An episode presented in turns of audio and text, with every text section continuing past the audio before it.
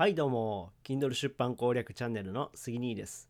この番組は1年間のスパルタ無料メール講座池早メルマガの提供でお送りします。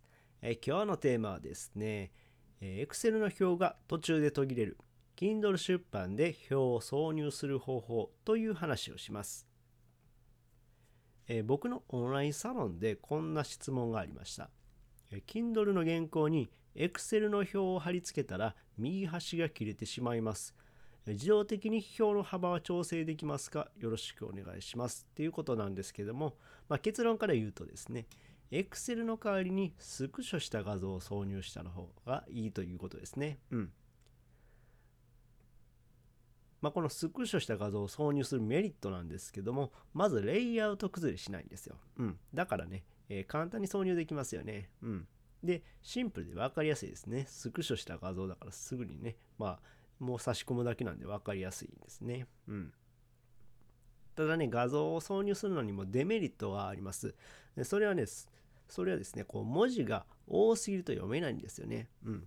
こう表に書いてることがですね、まあ、文字バーって書いてたらですね、普通に読みにくいじゃないですか。うん。なので、ここはね、ちょっと、まあ、デメリットでもありますね。で、あと画像だからテキスト検索できないんですよ。うん。Kindle ってね、実はこうテキスト検索っていう機能があります。まあ、探したい文字を検索バーに入れて検索すると探せるわけなんですよね。ただ、それができないので、画像だったらできないので、まあ、読者の満足度は少し下がってしまうというデメリットがあります。で、Amazon 的には HTML で表作成するのをお勧めしています。で、HTML って何かというと、まあ、 Hypertext Markup Language の略で、まあ、ウェブページを作成するための言語なんですよね。うん。プログラミングの一種だと思ってください。まあ、英語や記号の組み合わせでできています。まあ、こんな感じで、まあ、 table class とかね、表を作成する場合はこのような、えー、HTML を記載するんですよね。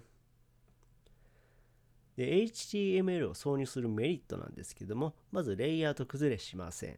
で、テキスト検索ができます。はい。で、そのため、こう、読者の満足度も上がるんですよね。うん。ただですね、HTML 挿入するデメリットなんですけども、まあ、HTML を挿入するデメリットは画像よりも挿入が複雑なんですよね。だからこの HTML 理解してないと作成できません。うん。なんかもう見てるだけでなんか嫌になっちゃうっていう人もいてると思うので、これがね、あの出版社側としてはちょっと難しい部分もあるかなと思います。